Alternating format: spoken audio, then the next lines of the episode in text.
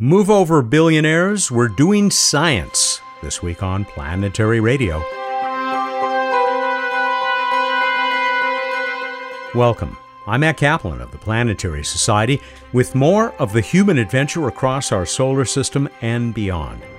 I'm not here to talk about buying a ticket to ride along with Jeff Bezos and Richard Branson, but I would like to talk about how their new suborbital space vehicles may usher in a new era for space science.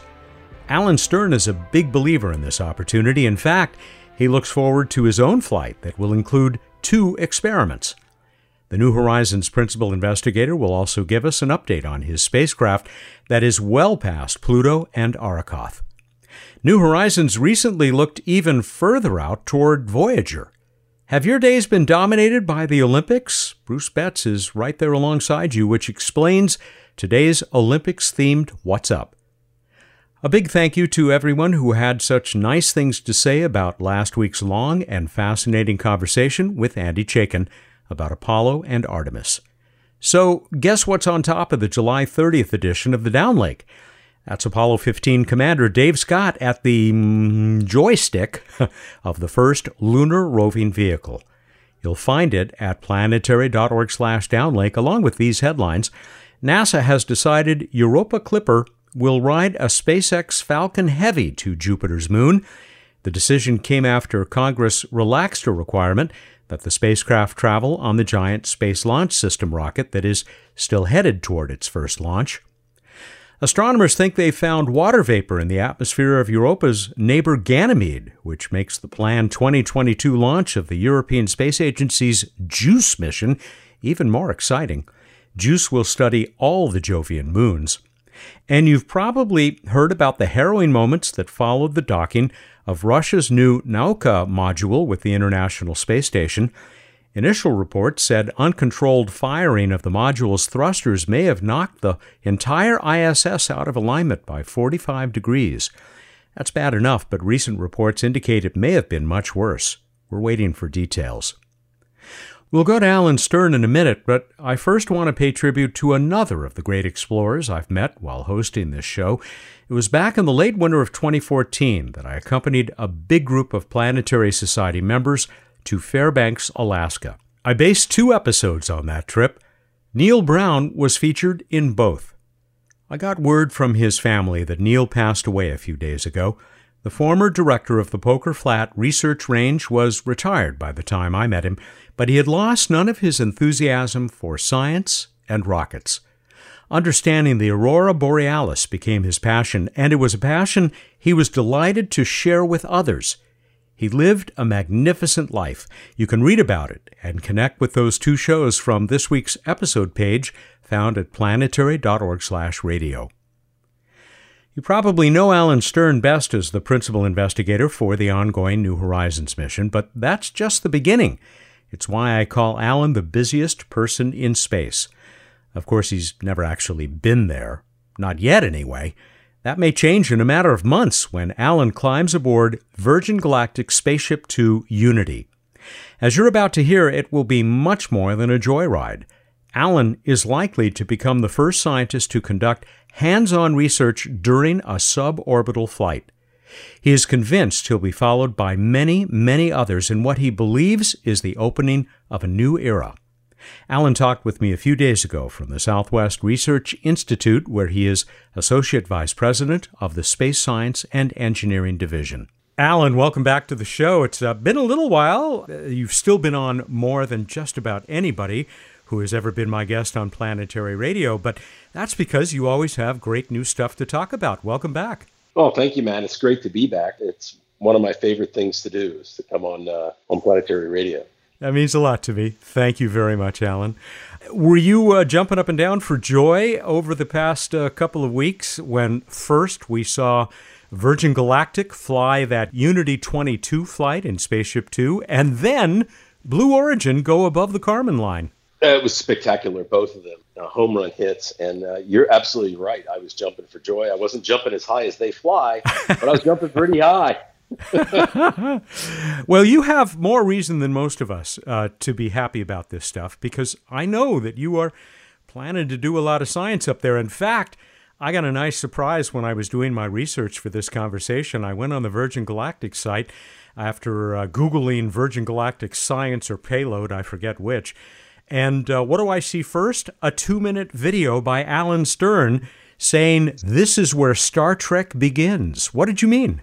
Well, I think the whole era that we're living in, Matt, is uh, where Star Trek begins. This is really the inflection point with um, spaceflight uh, breaking out and uh, the the power of commercial spaceflight. And I don't just mean suborbital, but the things that are going on in orbit with human space tourists, with human research applications, with satellite constellations, with uh, robotic commercial taking us uh, to the moon and the planets, and many other things, really is, I think, the secret sauce for the beginning of human expansion into space. Before, we were always limited to only doing what the government could afford to do, and now we have this proliferation of innovation and new applications coming about through commercial spaceflight, of which suborbital is one and one important one, but only one. And I think in two centuries' time, in that Star Trek era, people will look back on our time in the early 21st century and say, this is where Star Trek began. Hmm.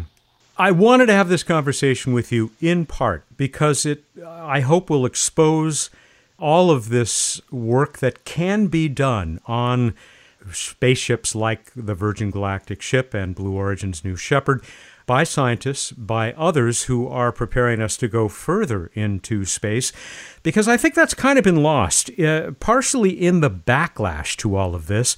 And, and I'll only bring this up once, but I'm sure you have heard much of the media and a lot of other folks talking about, oh boy, here are the billionaires at play. Why aren't they spending their money on something else? I like to make the point that this is whatever else you may think of, you know, rich people going to space. This is real evidence of how much easier it is for all of us and our work to uh, head up there where only, well, what is it, uh, fewer than 600 people have ever gone. I agree with you, Matt. It's going to be very powerful for researchers. And, and I'm perfectly happy with uh, uh Bezos and Branson flying on their own vehicles. Both these gentlemen invested enormous amounts of money to build their companies, hundreds of employees. I think in the case of Blue Origin, thousands of employees, hmm. great jobs. Um, they're creating a new space future. I don't see any problem at all with, you know, th- these guys put in both cases 20 years into this. Both companies started the very earliest 2002 2004 era. And here we are in 2021, and they want to fly on their vehicles now that they're ready to go. I'm all for it. Just like 100 years ago, uh, we saw the founders of airlines flying on their own airlines as early passengers when they were very expensive. That's a great point. I want to stick with science from here on out. I'm going to begin with the fact that doing science on suborbital flights is nothing new. When I was 10 years old, 10 or 11, my parents got me the Life Science Library, and my favorite book from that set, which is spectacular, is called Man in Space. One of my favorite illustrations is uh, called Taking a Sample of Space, and it has these beautiful uh, drawings, uh, illustrations of eight different sounding rockets that were designed to allow scientists and engineers to do exactly this kind of work on these these tall, thin rockets. So I, I, I wouldn't want anybody to think that doing this work and you know not quite reaching orbit is is something new. No, in fact, the uh, the earliest research done in space was done with uh, captured German suborbital V2s in the 1940s, when the United States formed a science committee to look at how those vehicles could be pressed into uh, scientific research. And I got my start in the space industry in the early 1980s, long before I got my PhD, working on suborbital sounding rockets to study the aurora, to study comets and uh, other astrophysical phenomena on these suborbital flights. And I can remember even back then thinking, what if you could put people on these vehicles? How much better would that would be in terms of your ability to conduct research where the experimenter can be with the experiment. I don't think I ever imagined that it would be uh, what we have today, but now we have this capability and I think it's going to be transformational for space research. So, what you're talking about there is what I see referred to both from Virgin Galactic and Blue Origin as human tended experiments. What makes the difference? Why, why is it going to be useful to have a human flying along with these racks of equipment? Well, you're asking me a question that I, I love to have asked. You know, space research has been a, a very unusual and disadvantaged kind of research compared to all other research disciplines ever since it started. Because back in the 1950s and 60s and 70s, and even since, it, it was too expensive. We didn't have the, the ability to throw the weight or to spend the money to send the researcher with the experiment. And so, all of us who do space research, with the rare exception of a few astronauts, have had to automate our experiments, whether they're on faraway robotic missions to the planets or whether they're just in Earth orbit. And automation is A, expensive, and B, it's failure prone. It's not great. Um, you don't see oceanographers automating all the ships. They sail on their ship and do their research. You don't see astronomers automating all the observatories. Uh, it's easier to put the astronomer at the telescope. You don't see every university lab being automated. No, because it's expensive and it's failure prone. Only in space research have we been stuck in this little cul de sac where the researcher couldn't fly with the experiment and do research the same way that researchers do their work in every other discipline. And now we finally have the chance to fly researchers at costs that actually make sense, that are less expensive than those sounding rockets. So it's a benefit, whether it's government or commercial research. The sounding rockets now look like the old, stodgy, expensive way. and we now have these commercial vehicles that let individuals like myself fly and do the experiment uh, themselves at higher reliability and lower cost. What's wrong with that? It's everything. Everything seems like uh, you know every part of this story is right side up. So when do you get to go? I saw the announcement from a few months back uh, from uh, where that place where you're a VP, the Southwest Research Institute, that uh, you are going to be accompanying some of this work on. Well, in this case, I think it was uh, Virgin Galactic, but uh, are you also looking at flying on Blue Origin's uh, ship? Well, Matt, we're hoping to fly at the Southwest Research Institute on all the available vehicles that are safe. Hmm. we have a tremendous number of uh, applications that we see for this kind of stuff. I was very fortunate when I proposed to NASA last year to fly with a couple of experiments that we developed at Southwest uh, on uh, Virgin Galactic that they accepted our proposal on the first try. Uh, Virgin hasn't given us a, a, flight date because they're still in their test program. Now, I believe they have two more test flights after the Branson flight. But I'm hopeful that it'll be next year for the first of our flights, and then every year after that for the foreseeable future as we do more and more. That is particularly exciting and makes me particularly envious. So, what are you going to do up there with three or four minutes of microgravity, which we, we should point out that's uh, many times what you can get on the, at least in any one parabola on uh, on a Vomit Comet. Right on an airplane, uh, you get 20 seconds at a time, sometimes 30. Uh, and there are lots of microgravity applications, but that's not what what we propose to do. We propose to do two things. Uh, I'll tell you about both of them. One is that I'm going to be wearing a uh, biomedical harness, hmm. Uh, the same kind of harness that space shuttle astronauts wore. It measures respiration uh, rate and and your blood pressure and your pulse as a function of time to develop an understanding of not what a tourist or a pilot might experience, but what a researcher experiences on their first space flight.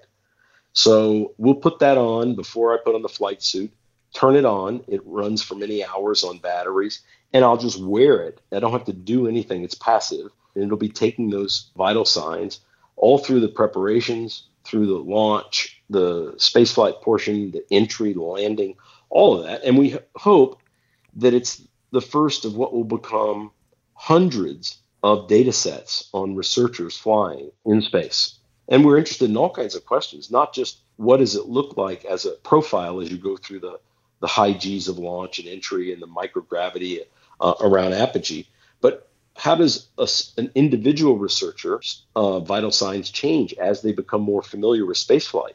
would it be different on my fifth flight than on my first flight, for example? And how do different researchers respond? People of different ages, different medical histories, different genders, uh, different experience levels, so that we can help future researchers know what to expect. And uh, you know, I'm reminded as an old story when the first space shuttle took off, there were two two people on board, the pilot and the commander. The commander was John Young, and his heart rate was measured at about 80 beats per minute, pretty much normal. But the pilot was up at 140. He was a rookie, a guy named Bob Crippen. And in the press conference after the flight, they asked Young, "How come your your heart rate was so low?" He said, "Well, I'm getting older. I just don't think it goes any faster than that anymore." um, but the other thing that I'll be doing on this flight uh, is probably even more important. We want to understand how well these vehicles can do other kinds of research. In our case, astronomy. Hmm. We've had astronomical sounding rockets suborbital missions for 70 years, literally 70 years since the 1950s. Uh, Virgin Galactic and Blue Origin vehicles are going to fly much more often than sounding rockets ever did. So we have the chance to do astronomy much more often and at lower price points. But first, we have to know how well does the vehicle do? How well can it point? And how transparent are the windows? You can do some of that on the ground, looking through the windows. But you know, in flight, there are differences. There's the big old Earth out there reflecting light into the window. There's glints off the wings of the Virgin Galactic vehicle. There are probably exhaust films that get on the windows from the rocket powered flight. And you can't simulate all that on the ground. So I'm taking a payload uh, called SWUIS, the Southwest Ultraviolet Imaging System, that we designed for the space shuttle and flew several times. I was principal investigator.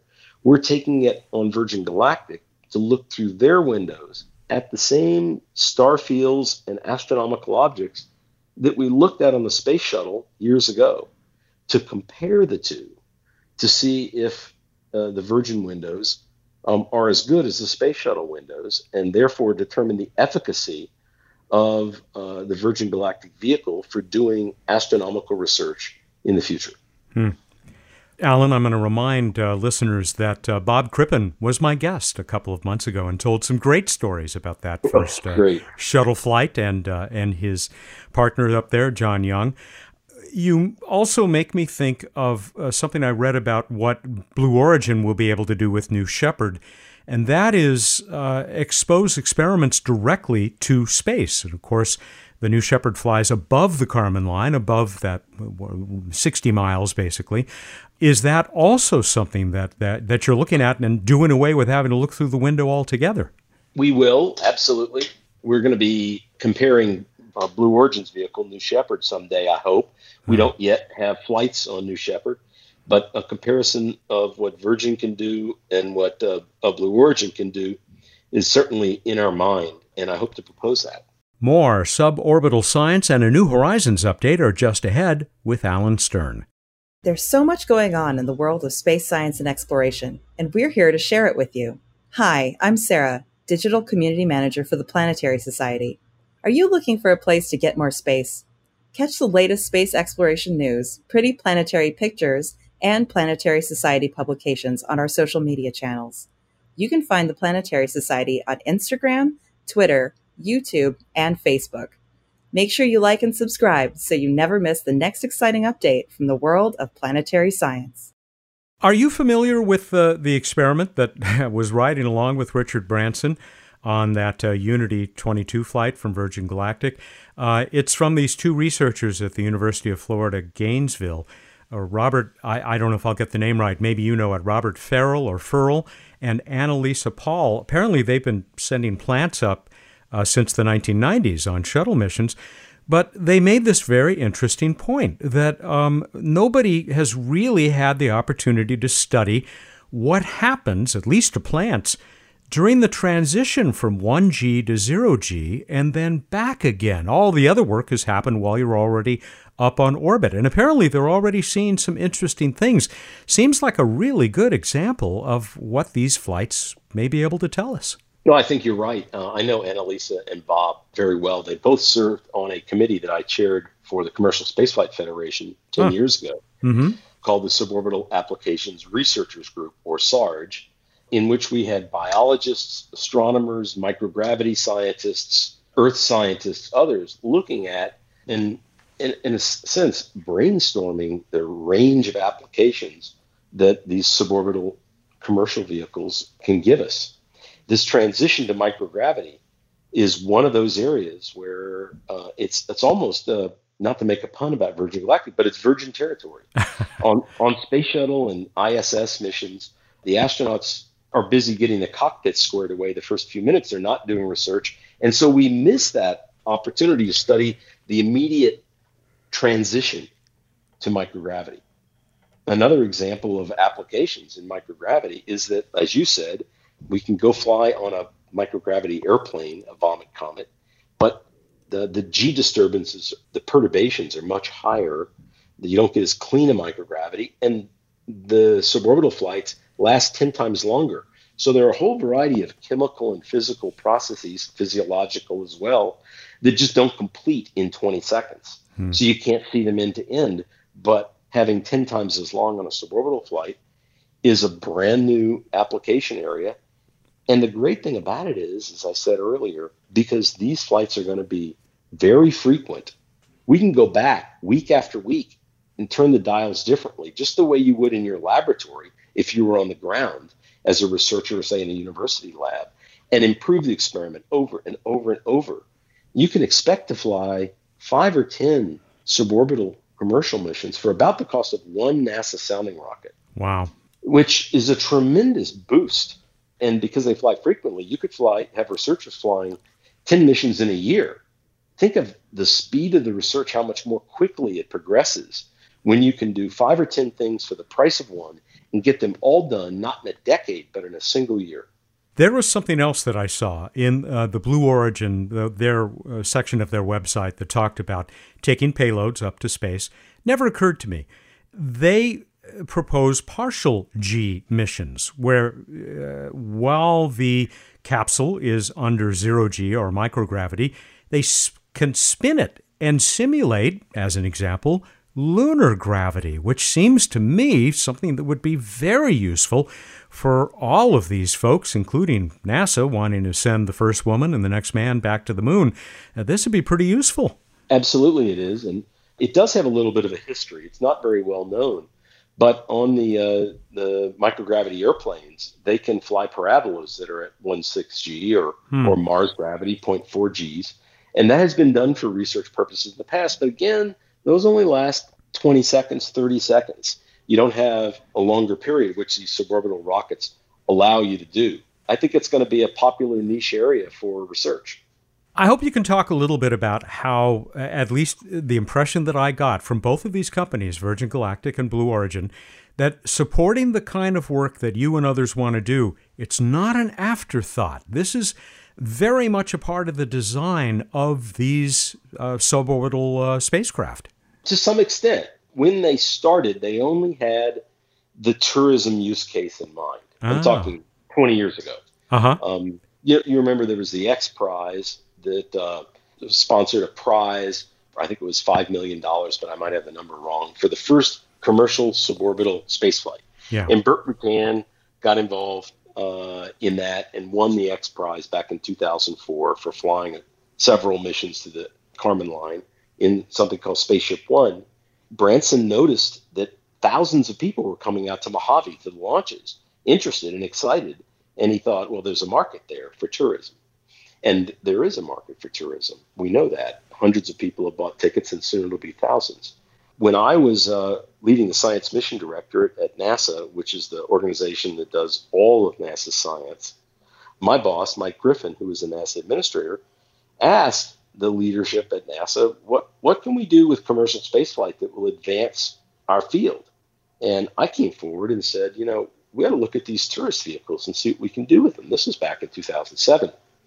Uh, we got to see what kind of applications there are because they're getting built on somebody else's dime, and if we can buy them by the flight and don't have to pay for the whole development, it might be a really good deal for NASA.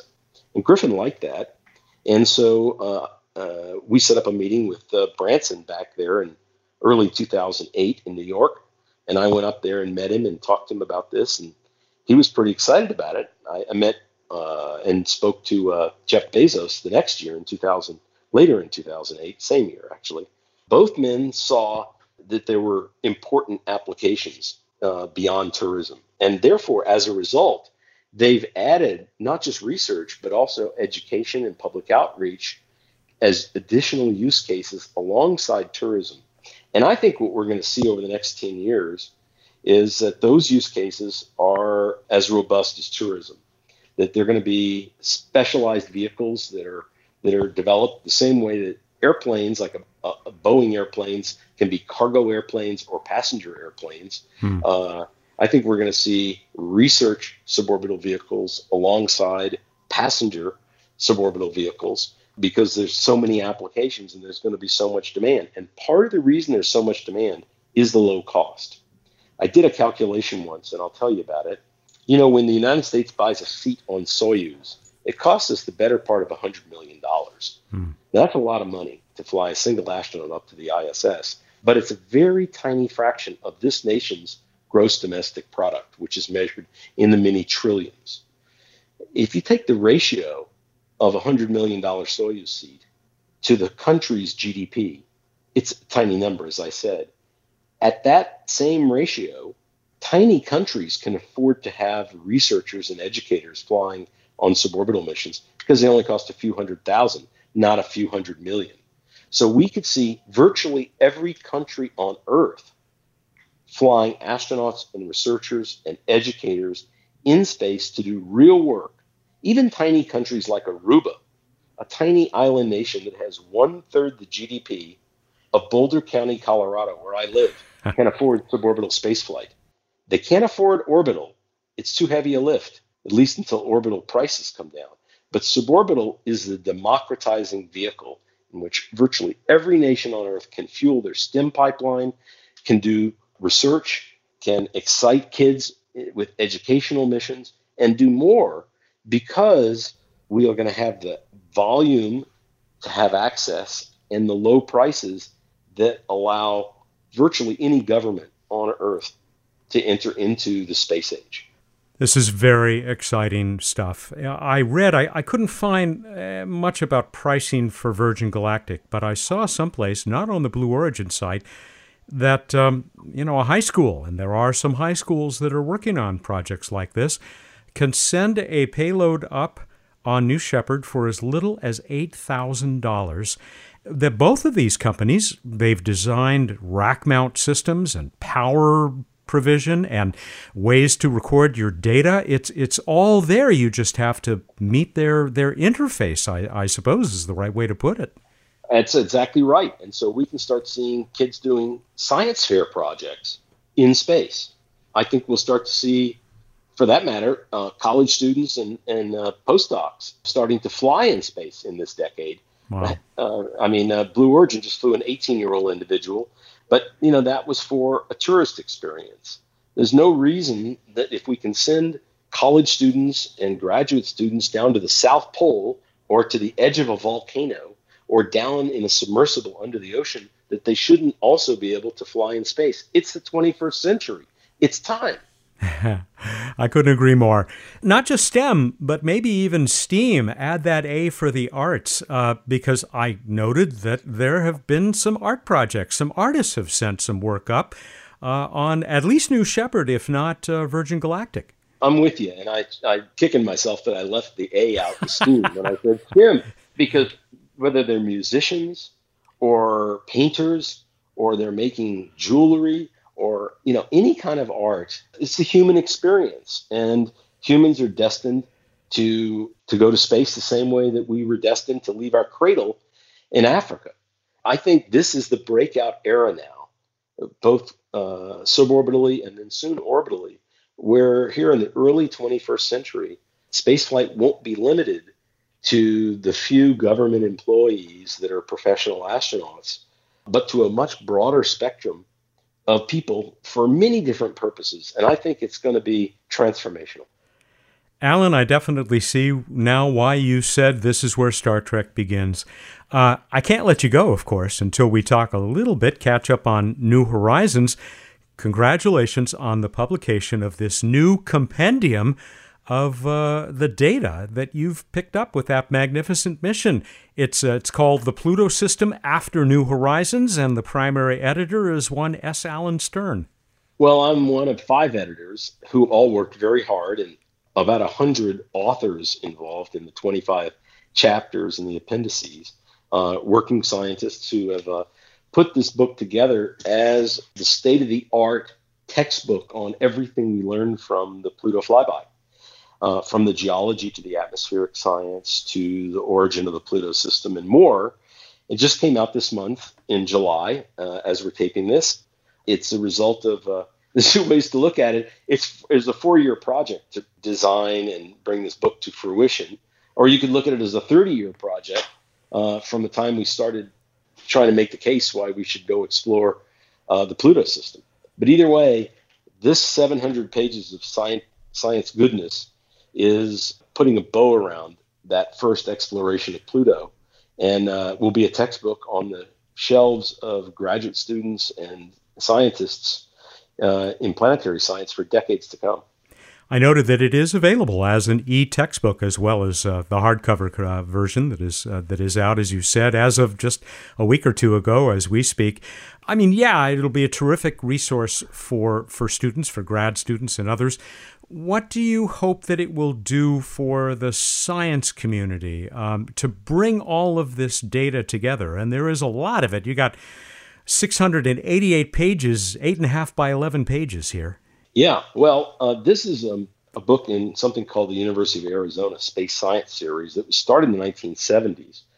Uh, and it is the most successful and most cherished series of really review volumes that bring a whole topic together like this in the history of planetary science. There are now dozens of these books, and every time we fly to a new place or uh, to a new type of place in the solar system, another book is generated. For researchers, not just in you know the narrower topic of Pluto and its system of moons, but in the dwarf planets as a category in the Kuiper Belt, this is the definitive textbook written by experts in 25 different subdisciplines. If it's like the other books that I have on my shelf, it'll be useful 20 years from now. Hmm. Uh, it'll be useful 30 years from now. It'll eventually need to be updated. I hope when we fly a Pluto orbiter mission. right, uh, right. Or or missions to other uh, dwarf planets in the Kuiper Belt. But for now, it's it's really the one-stop shop for virtually everything that we know and that we learned as a result of New Horizons to Pluto. Great stuff, Alan. Uh, before you go, what's the health of the spacecraft? How, what's the outlook for the mission? Well, thanks for asking, Matt. Uh, New Horizons is just spectacular. You know, we launched it 15 and a half years ago in 2006. And you look at the telemetry, spacecraft systems, and the instruments, you'd never know it. It looks exactly like it did when it came out of the box on launch day. Huh. The spacecraft is performing spectacularly. We're not using any of the backup systems because something's broke. We have fuel and power and communications capability to go on at least into the late 2030s and maybe even some of our engineers now think into the 2040s. Wow. Studying the environment out there, studying more Kuiper Belt objects. Um, we're working as hard as we can to, to find another flyby target. There are proposals to do some kinds of astrophysics with New Horizons that can't be done from any observatory on the Earth or in Earth orbit, things that you need to be far away to do. And we are very far away, now more than 5 billion miles out. So I think the future for New Horizons is really bright.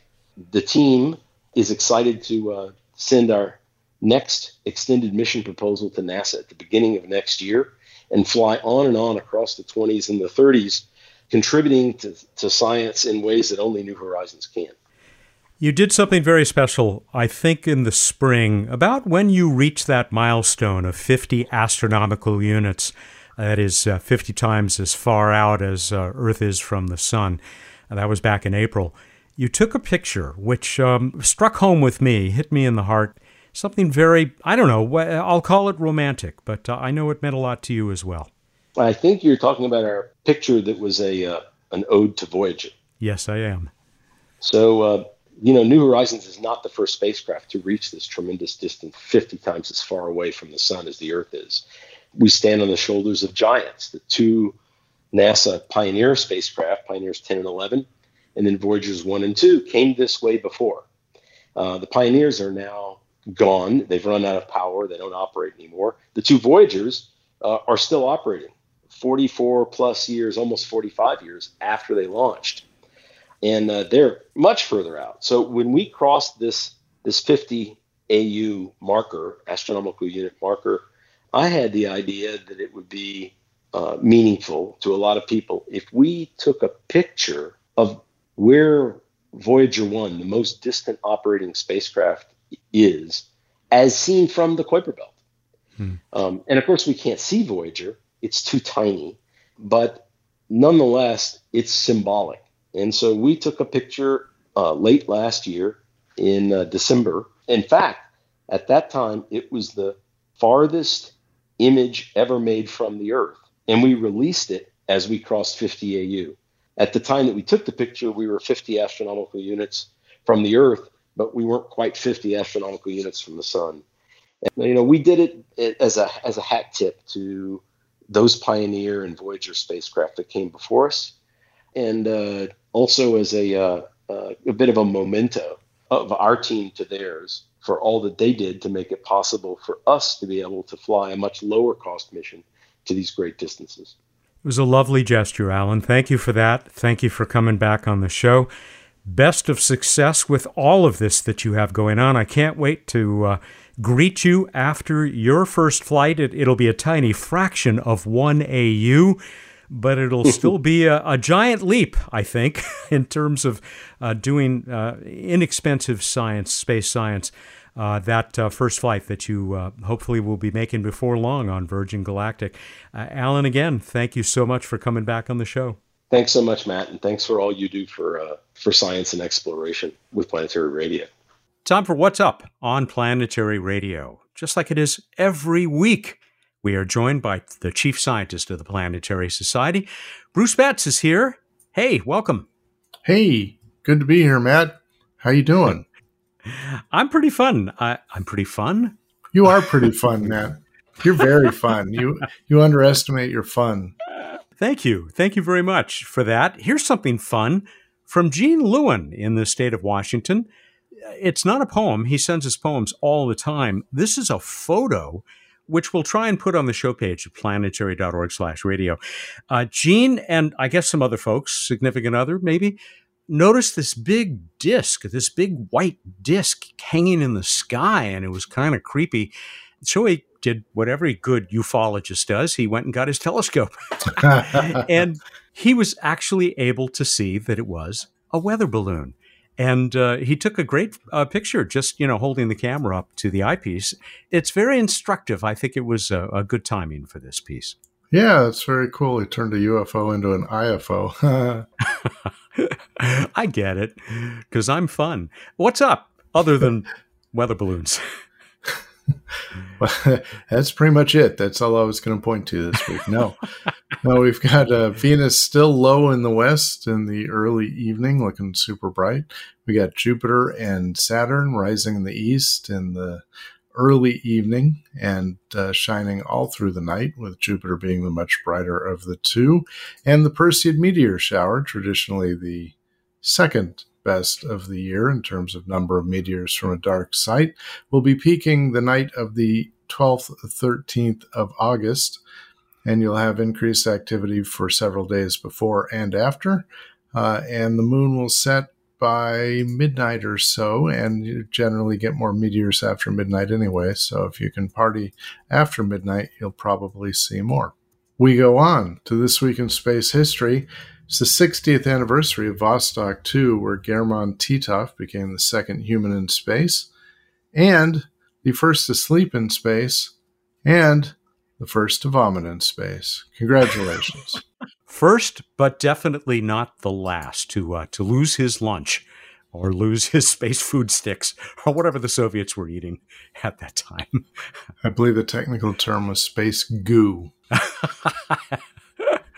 Still is too often.